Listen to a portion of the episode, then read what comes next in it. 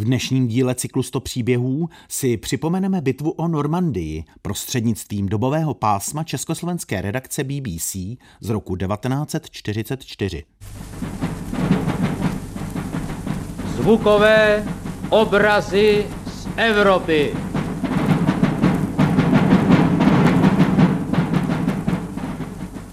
Francie. Bitva o Normandii. Normandii, která byla svědkem spojenecké invaze a prvním územím Evropy, jež bylo osvobozeno, bude vyhrazena v dějinách této války důležitá kapitola a snad i celá kniha. V době bojů vyplňovala Normandie první stránky světového tisku. Dnes patří Normandie minulosti. Avšak města Cannes a Cherbourg nebudou nikdy zapomenuta.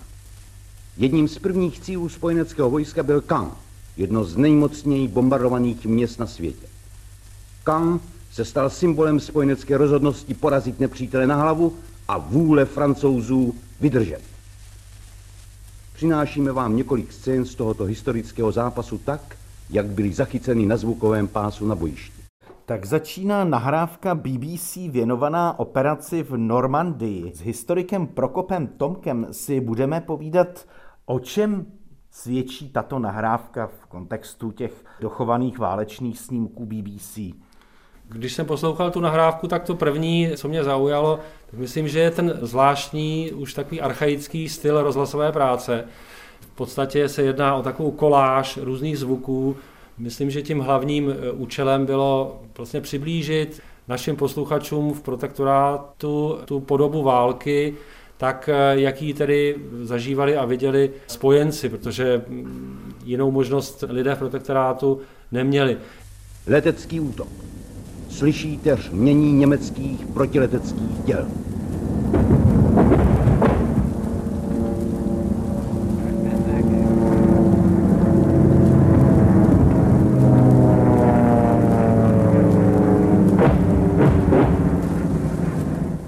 Myslím, že tam je hodně vidět i to, že tehdy se pracovalo s dosti těžkopádnou technikou, nahrávalo se tedy na záznamové desky a to zařízení sice existovalo i v polní úpravě, ale rozhodně nešlo nahrávat eh, nějaké reportáže prostě přímo v zákopech a zcela jednoduše.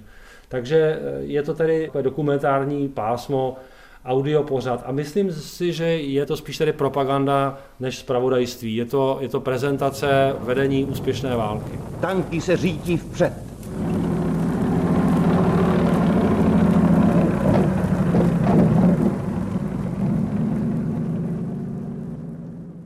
A co víme o českých autorech toho pásma?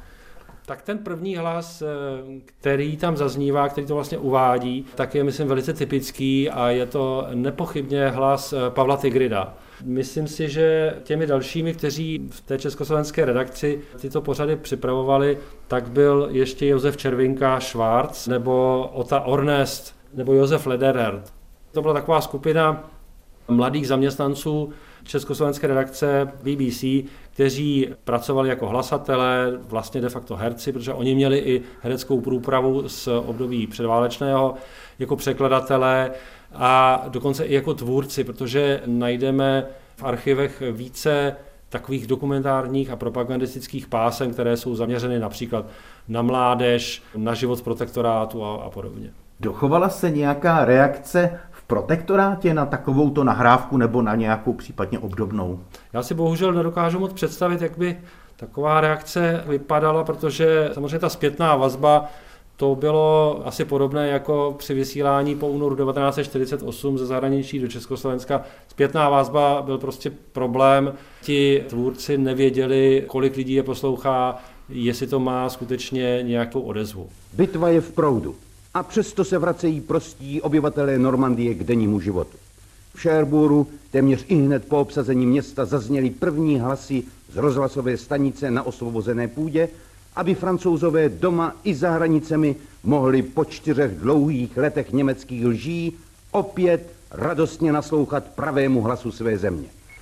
Ici Radio Cherbourg, le premier poste sur le sol libre de la France A kterou epizodu z té nahrávky považujete za nejdůležitější? Zaujala mě třeba ta pasáž, kde se hovoří o těch stíhacích bombardérech Hawker Typhoon. Hlasy německých zajatců, kteří odpovídají v bitevní linii na otázky spojeneckého důstojníka. Mnoho z nich je omráčeno prudkostí spojeneckého útoku. Vyprávějí o nové zbrani, které se bojí ze všeho nejvíce. Je to zbraň, které užívali spojenci za normandského tažení ve velikém měřítku. Je to takzvaný Rockfun, stíhačka Typhoon, která za útoku nízkým letem vrhá rakety, jež přinášejí zhoubu německým obrněným oddílu. Kromě těchto raket, které mohou zasahovat i cíle na vzdálenost 1500 metrů, nese Rockfun též dvě pumy o tisíci librách a je opatřen několika děly. Uslyšíte nyní, jak Rockfun letí a jak útočí na seřadiště německých tanků. Mimo hučení strojů uslyšíte též svištění raket.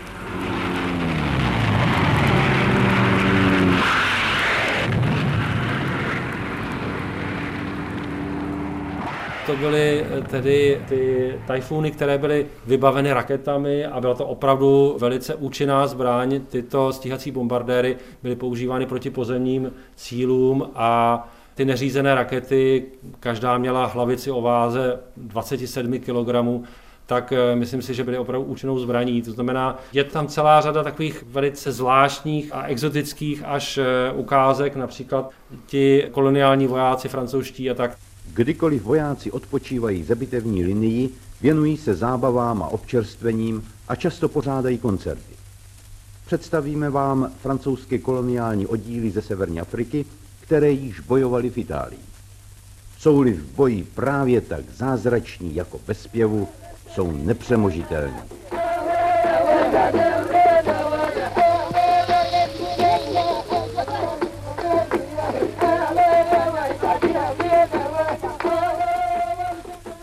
Zlatým hřebem programu byl voják Sidony, který tančil s kastanětami. Jeho kastaněty byly vyrobeny z prázdných plechovek. Opásán provazy tancuje a hraje. Malebný pohled. V bolci jednoho ucha mu visí stříbrný kroužek, na němž je navlečen stříbrný peníz. To je památka na bývalé otroctví. Dnes je však opět svobodným mužem. Svým způsobem vyjadřuje radost svojí i svého národa, který byl osvobozen z dlouholetého otroctví.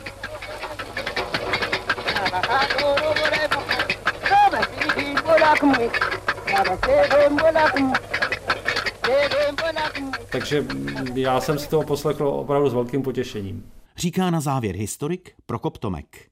Dnešní díl cyklu 100 příběhů končí. Naslyšenou ze studia se těší Pavel Hlavatý.